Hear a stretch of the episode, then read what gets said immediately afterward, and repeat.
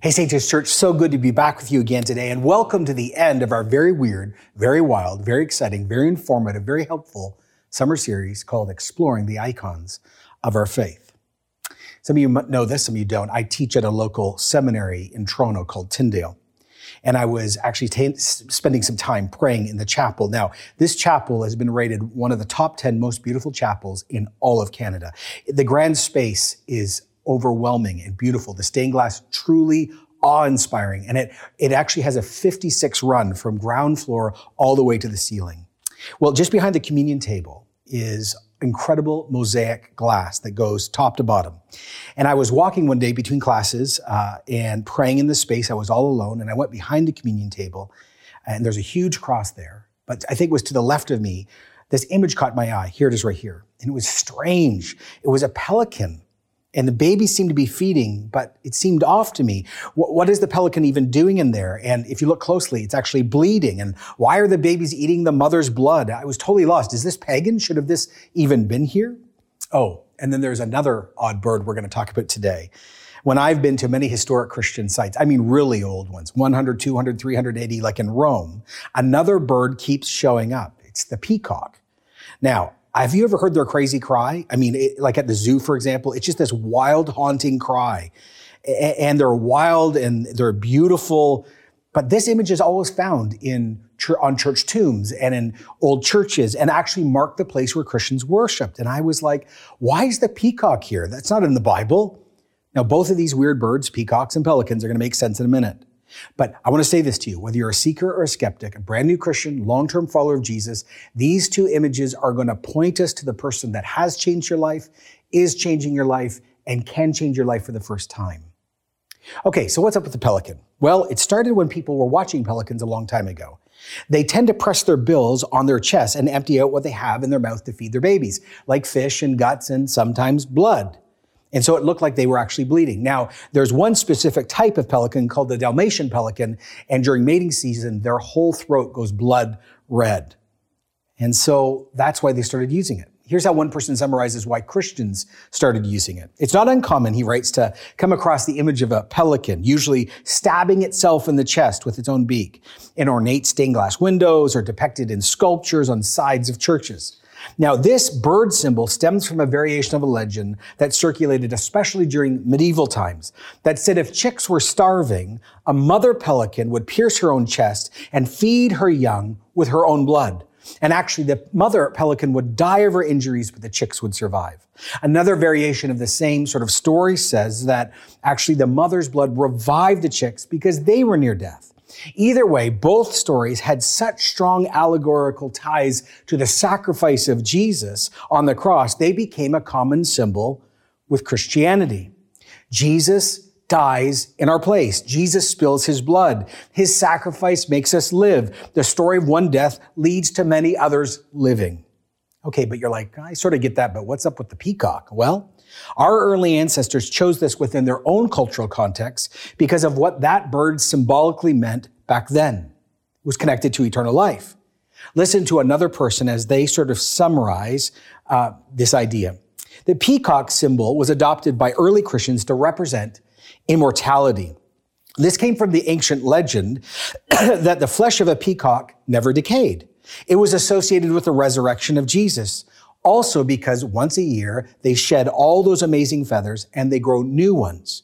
And the peacock, here, here's another example in an image. If it's portrayed uh, drinking from a vase, it was symbolizing Christians drinking the waters of eternal life by the Holy Spirit. In addition, it has that multitude of eyes right on its big fan, and that symbolized the all-seeingness of God. For this reason, Peacocks are found frequently in Christian catacombs, on churches, and predominantly on Christian tombs, being a perfect symbol of eternal life and the immortality of the soul. Pelicans and peacocks, sacrifice, atonement, salvation, physical resurrection, eternal life. All of this, of course, is the ground floor, the core foundational belief of the Christian faith. And here's the question, and here's where I want to go today. Where do all of these images that the pelican and the peacock represent, where do they all intersect? Where do they all converge together in the scriptures? What inspired the early Christians? Well, it finds, it finds its sort of life and its context in the book of John. So if you've got a Bible, I'd love you to open it to the Gospel of John. And actually, John 12, 13, 14 finds every symbol and every idea I just said in one place. Jesus is preparing for his death at this moment. And here's where we're going to begin in John 12, 24. Very truly, I tell you, unless a kernel of wheat falls to the ground and dies, it remains only one single seed. But if it dies, it produces many seeds. Verse 27. Now my soul is troubled, and what shall I say? Father, save me from this hour? No. It's for this very reason I came to this hour. Father, glorify your name. Then a voice came from heaven. I have glorified it. I'm going to glorify it again. Now the crowd that was there heard it and said it had thundered. Others said an angel had been speaking to Jesus. And Jesus said, this voice was for your benefit, not for mine. Oh, and here's the line. Ready? Verse 31. Now is the time for judgment on this world. Now the prince of this world will be driven out. See that word prince? In Greek, it's ruler. Specifically, it's the highest official in any uh, in city or region in the Greco-Roman world. Now, God is the ultimate Lord over all things, but actually Satan is the functional Lord and owns the earth. Remember when Jesus was being tempted by Satan, what did Satan offer Jesus? Luke 4, 5. Remember the devil, the devil led Jesus up to a high place and showed him in an instant all the kingdoms of the world. And he said to Jesus, I will give you all their authority and their splendor. It's been given to me, and I can give it to anyone I want. And Jesus, of course, denies him because he wants to be, get it through the proper channel. In this moment, back in John 12, Jesus says the cross event was the time for the prince of the world to be driven out, for his power to be broken. The cross event is a battlefield. Jesus has not just come as substitute, or to step in and, and, to satisfy God's holiness, to take God the Father's justice on himself and cancel our sin. He's come to deal with the enemy that we cannot overcome. He's come to take the world back and take us back. Later, John said it as clear as it can be said in 1 John 3 8. The reason why the Son of God appeared was to destroy the devil's work. Well, back to John 12, Jesus keeps speaking, verse 32. And I, when I am lifted up from the earth, will draw all people to myself. He said this to show what kind of death he was going to die. Jesus says before his death, I have come to die and I'm going to be lifted up on a cross. And, and what is happening at this moment? This is what Jesus is helping his friends get. Is it just me losing? No. Is it the jealous religious leaders finally getting their way and outmaneuvering me? No. Is it the Romans taking out another rival and another act of injustice that will never be resolved? No. This is taking place because I and the Father and the Spirit decided this was going to happen. The spilling of my blood is for a reason, for a purpose. I am stepping in. Jesus is going to spill his blood on the cross. His sacrifice makes us live. One death leads to the living of others. Paul put it like this in 2 Corinthians 5:21. God made Jesus, who had no sin, to be sin for us, so that in Jesus we might become the righteousness of God. Or John writes in 1 John 4:10, and, and this is love. Not that we love God, but he loved us and sent his son to be a wrath absorbing propitiation for our, for our sins. Or, or, or Romans 5 9, sit with this one. Since now we have been justified by Jesus' blood, how much more shall we be saved from God's wrath through Jesus? Pelican. It's all there. Now let's just stop and step back and see the whole picture. If you read John 11, 12, and 13, it's filled with high highs and low lows. By this point, Jesus experienced what we call Palm Sunday. Remember, he comes into Jerusalem, there's crowds, thousands of people welcome Jesus, they call him king, they call him Messiah, and he's going to take out the religious leaders, they thought. The religious, and the Romans, I should say. And the religious leaders, what could they do? Well, they wanted to kill Jesus, but they couldn't do it because the crowds are with Jesus and the disciples thought, yeah, this is it.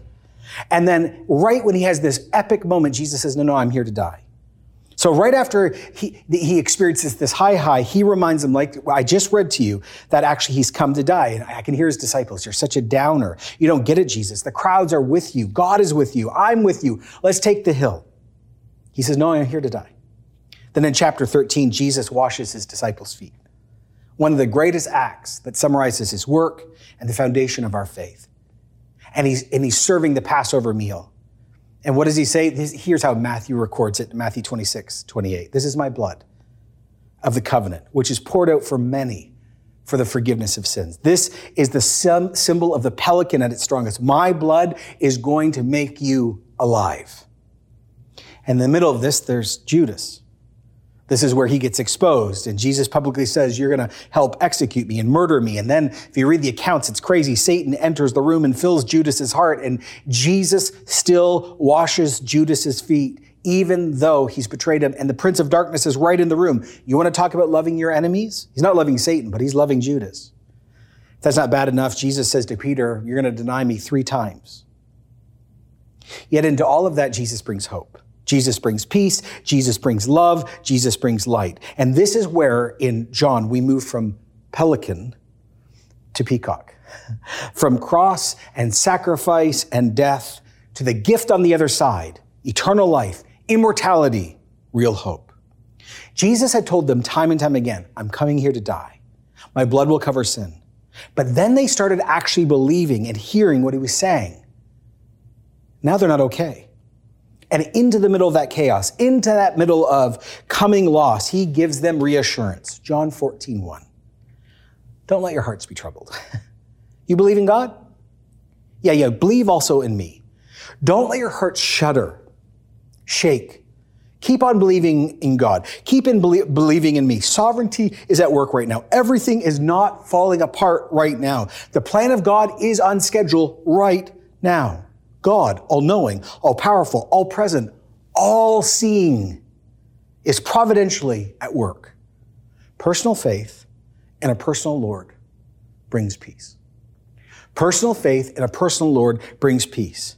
They're not living on hearsay. They weren't trusting in someone they'd never met. He was right there. And he's like, you know what?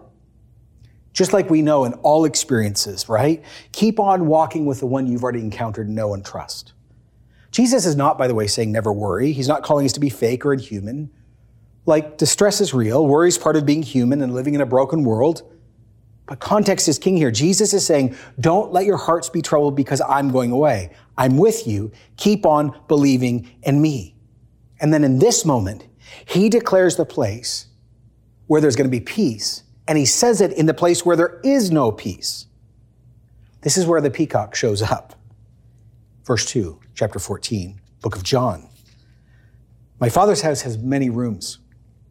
If it was not so, I would have told you that I'm going to prepare a place for you. And if I go and prepare a place for you, I'll come back to take you to be with me and also maybe where I am. Jesus uses home as the metaphor. And like I've preached before out of this passage, don't become so North American that you think that Jesus is building these multi-million dollar mansions in the by and by. This isn't the so-called, as we call it, the American dream. The key word here is home. The Greek version is abode, which means remain, abide. It's about presence. See, just write this down. It's not so much about the place as it is about the person who's in the place. Let me say it again. It's not so much about the place as it is about the person who's in the place. I've shared this before. See, in Jesus' culture, in Jewish culture, when a young Orthodox Jewish guy got engaged, he'd get engaged, and then there's this thing called the betrothal period, which could be a long while. And at that moment, he'd go home to his dad's house, and his role was to build an extension on his dad's home during that betrothal period, even though he's engaged. Then he'd come back and he'd take his wife and they would move in to the new permanent residence. And this is exactly what Jesus has in his mind. He says, I'm going back to my dad's house and I'm going to be there and it's a permanent residence and I'm going to bring all of you here. That's why later in the Bible, the church is called the bride of Christ. And it's never going to be removed from you and it can't be taken from you, and you, you, can't lose it. You can't walk away from it. It can't be stolen or broken because it's by me and through me, and, and it's a gift. I mean, is this not what we're longing for? I mean, have we not seen the pangs of this as we continually try to digest 24 7 news, security, permanence, presence, love? security, permanence, presence, love. We see this in politics and philosophy and art and music and, and war, and we see it everywhere. It's what C.S. Lewis called the inconsolable longing. I love what he wrote years ago. There have been times when I think we do not desire heaven. More often, I find myself wondering whether in our hearts we have ever desired anything else. It is the secret signature of each soul. It's the unappeasable want. It's the thing we desire before we met our spouse or made our friends or even choose our work. And I love this. And which we shall still desire on our deathbeds when our mind no longer remembers our spouse, our friends, or our work. Years ago, I quoted this. I want to do it again. A guy uh, wrote a book called A Place for You. And he said, if, if you as a child have not known a secure home, it is very likely as you go through life, regardless of your home, wherever you are, you'll never feel at home. Maybe that's you. On the other hand, if you are, as a child, had a secure feeling at home, wherever you go, you will feel at home. This is critical. This is true about the Christian faith. This is the heartbeat of our movement. This is true about Jesus and what he's already placed on us if you're a Christian. Jesus is home for us in the now and in the not yet. And if you don't want Jesus now, you won't want him there. If you love him and want him here, then the new heavens and the new earth are so wonderful because he is there. Remember what he said. You also may be where I am. So many of our friends and family and our culture do not understand how we live for Jesus and sing to Jesus and we give our precious money and time to Jesus and we sacrifice things to Jesus, how our whole life is about Jesus, a person we have never met in the visible. Yet for us who know him, there's so much peace and desire from him and for him. The secret of life is trusting in another perfect work, another perfect person's work not your own. That's the pelican. And this brings the hope of peace, the peacock. We don't just want a perfect place. We want a perfect person, and he's promised to come back for us. We don't want a perfect place. Let me say this again. We want a perfect person, and he has promised he's coming back for us. If you read the New Testament uh, from Matthew to Revelation, there's 318 direct or indirect statements about Jesus returning so we can be with him personally. Now, where is the strongest outline? Where the place Jesus is and what he's preparing for us? Well, you've got to go to the end. The Bible concludes with dealing with the end of history using the most vivid and magnificent and evocative language to describe the final state of things to come. It's Jesus' best friend uh, who wrote this too. It's the book of Revelation. And we'll see what reality truly will be forever. And when we read about it, don't forget this. It's not unfamiliar and strange in an unknown cloud, weird place. It's home. Revelation 21 1.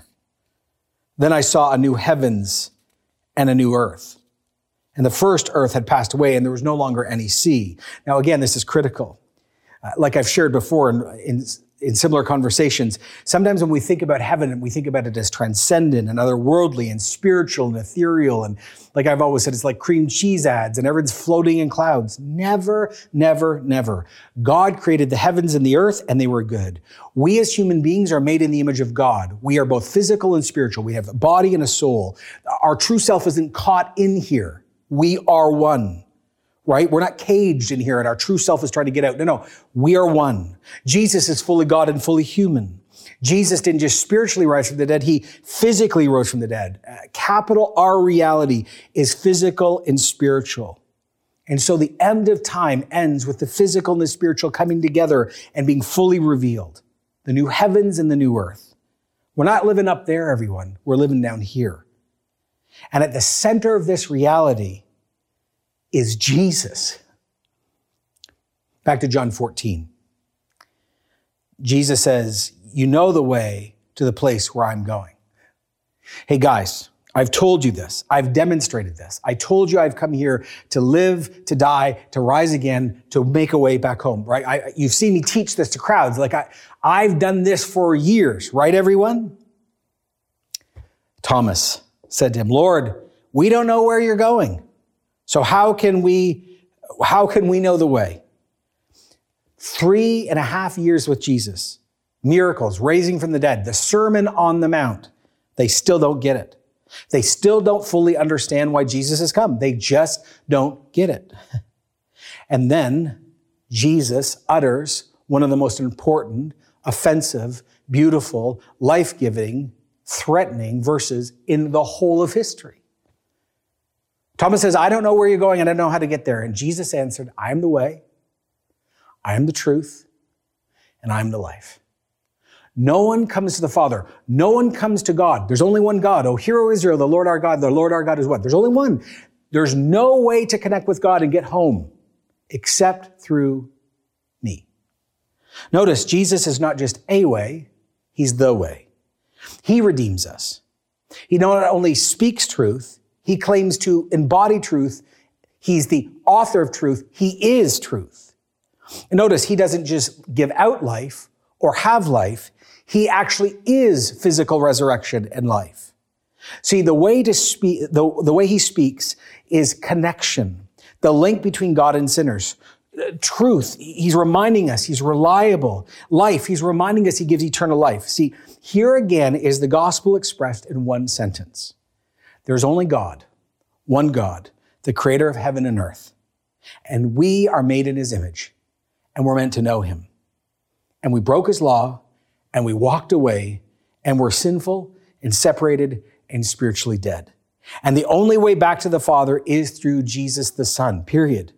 This is an exclusive declaration about the uniqueness of Jesus. That's why later Peter would boldly declare in his own context in a pluralistic world that all roads don't lead to God and all religion is not okay and spirituality is not enough and human achievement is not enough. Acts 4:12. Salvation is found in no one else for there's no other name given to humanity by which we must be saved. How could Jesus be so bold? Not all religions, not all roads lead to heaven, only him? Well, the answer is simple. Jesus is not just prophet, priest, religious leader, history maker. He's God in flesh. The only one that can bring us back to God is God. And, and, and that's why he says in verse 7 if you really know me, you'll know my Father as well. From now on, you do know the Father and you've seen him. This goes back to John's very first verse, and we've talked about it in this series, John 1 1. In the beginning was the Word, that's Jesus. And the Word was with God, and the Word was God. And the word Jesus was with God in, in, in the beginning. Simply put, look at Jesus, you know who God fully is. Jesus and the Father are one. I love the confusion of the disciples because just like us, Philip said, Lord, just show us the Father, and that will be enough for us. If we just see God, it's all going to be okay. See, I'm going to follow better and suffer better, and I'll be filled with more joy, and I'd obey better. If only I had a personal encounter with the Father, like Moses or Elijah, then I'll be able to keep going. And Jesus answered, Don't you know me, Philip? Even after I've been among you for such a long time, anyone who's seen me has seen the Father. How can you say, Show us the Father? Don't you believe that I and that I am in the Father and that the Father is in me? The words I the, the words I say to you I do not speak on my own authority. Rather, it is the Father living in me who is doing his work. Believe me when I say that I am in the Father and the Father is in me, or at least believe in the evidence of the works themselves. Now, hey everyone, watch this. J.I. Packer wrote a book years ago called Knowing God. Lots of you probably know, but I've read it. And his summary out of this is so important. I, I really beg you to lean in. He says, You sum up the whole New Testament teaching in a single phrase. If you speak of it as the revelation of the fatherhood of the Holy Creator.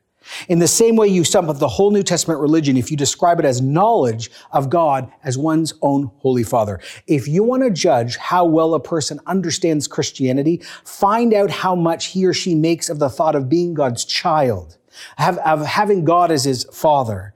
if this is not the thought that prompts and controls their worship and prayer and their whole outlook on life, it means they don't understand Christianity very well at all.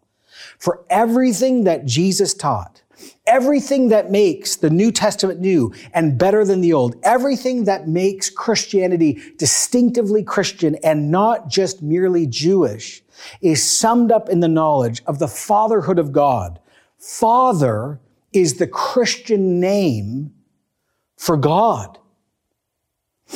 A few years ago, I preached this and I got a lot of raised eyebrows when I said it. When I said, if you keep preaching about Jesus and that you're stuck with Jesus in church, you haven't gone far enough. You were like, what you? I said, because Jesus has come to reveal the Father. The Spirit introduces us to Jesus. Jesus introduces us to the Father. And we enter into God's, right, into His fullness in relationship. So the pelican and the peacock, these old weird symbols for us, lead us to incredible truth. Sacrifice, the commitment to love us, atonement, salvation, guaranteed physical resurrection, eternal life, Jesus' resurrection, going to be in a place with Him forever. This is the ground floor. This is the foundational belief of our faith. And where do all these things converge? Where do they all intersect? They intersect in Jesus' words and works, His presence and His promises, because they're all found in His person. So next time you're at the zoo and see a peacock, you thank God for eternal life and that God is all seeing and all knowing and resurrection is true. Next time you see a pelican, you thank Jesus for dying on the cross and covering your sin. So let me end this series this way. Why did we do this all summer? Because we as Christians in this very difficult transitional moment needed to be reminded that A, we're not alone that actually we are connected to a global church and we're also connected to a historic church and people have been in trouble before and God sustained them and he's doing it now. Also, we needed good news all summer. We needed good news all summer. If you have not put your iPhone or Android down and because you're inundated with news, put it away. Why have we done this all summer? Because we need good news. and all summer, whether the cross or the fish or the victorious lamb or the alpha or omega, like the cross, all these symbols have been reminding us we know God personally. We have the forgiveness of sins. We are loved. We are covered. We have the hope of resurrection. God is seeing all things. God is in control. We have eternal life. And by the way, if you've joined us for the first time today or all summer and you're a, a, a seeker or a skeptic, if you're not a Christian or sort of Christian, now you're able to see and understand what Christianity is and what it's not, and who you're invited to get to know. Remember, we might start with some images, but the images are only doors. They're not the thing. It's the person they represent, the person that makes all the difference. That's the point and crux of this whole series. Again, let me quote C.S. Lewis when he was talking about heaven, when he said, You know, we're afraid that heaven's a bribe, that if we make it our goal, we shall no longer be interested. It's not so. Heaven offers nothing to a mercenary soul. Uh, heaven offers nothing that a mercenary soul can desire. It's safe to tell the pure in heart that they shall see God, for only the pure in heart want to. See, catch this again. If you get to know Jesus here and fall in love with him here and find out how good he's here, you, you'll be so excited about there. But if you don't fall in love with him here and accept his life and death and resurrection here and be in relationship with him here, you're going to hate heaven because heaven isn't about gold and it's not about, it's not about golfing in eternity. It's about him. This is all about, about love and wanting to be at home with someone you have loved your whole life. This is the invitation for you to meet Jesus, to walk with Jesus, to be saved by Jesus to have everything that the pelican and everything that the peacock represent happen in your life. And what is that door opening event? Well, it's this. Romans 10 9. If you declare with your mouth Jesus is Lord, and if you believe in your heart that God actually physically raised Jesus from the dead, you will be saved. What do you do with Jesus? What do you do with him? Let's end this series just in a simple prayer. Number one, uh, God, we as your people, most of us belong to Sanctus, but others are connected to churches around the world. We are so overwhelmed by bad news, just overwhelmed. It's so obvious why we as human beings shouldn't be all knowing. We just can't handle it. And um, our request is that the truth of the good news of Jesus we've heard about all summer would be stronger than all the stuff we hear all the time. Holy Spirit, we're inviting you to invite us back into good news more and more, not less and less. And for others who have not yet crossed the line of faith, we would ask, Father and Son and the Holy Spirit, open their mind to Jesus, open their hearts to Jesus, just like Philip and Thomas needed their eyes open to understand who Jesus is. Would you do that? And then would you lead them to say, Jesus is Lord? And yes, I believe that God raised Jesus from the dead, and I do need eternal life and the forgiveness of sins, and I do need someone to cover my sin. Like, would you lead people to that place? So we're thankful for the summer. We're thankful for what you did. And now we just want to pause and prepare ourselves for this coming year and say, Lord, come do what you need to do next. In Jesus' name. And we all sit together. Amen.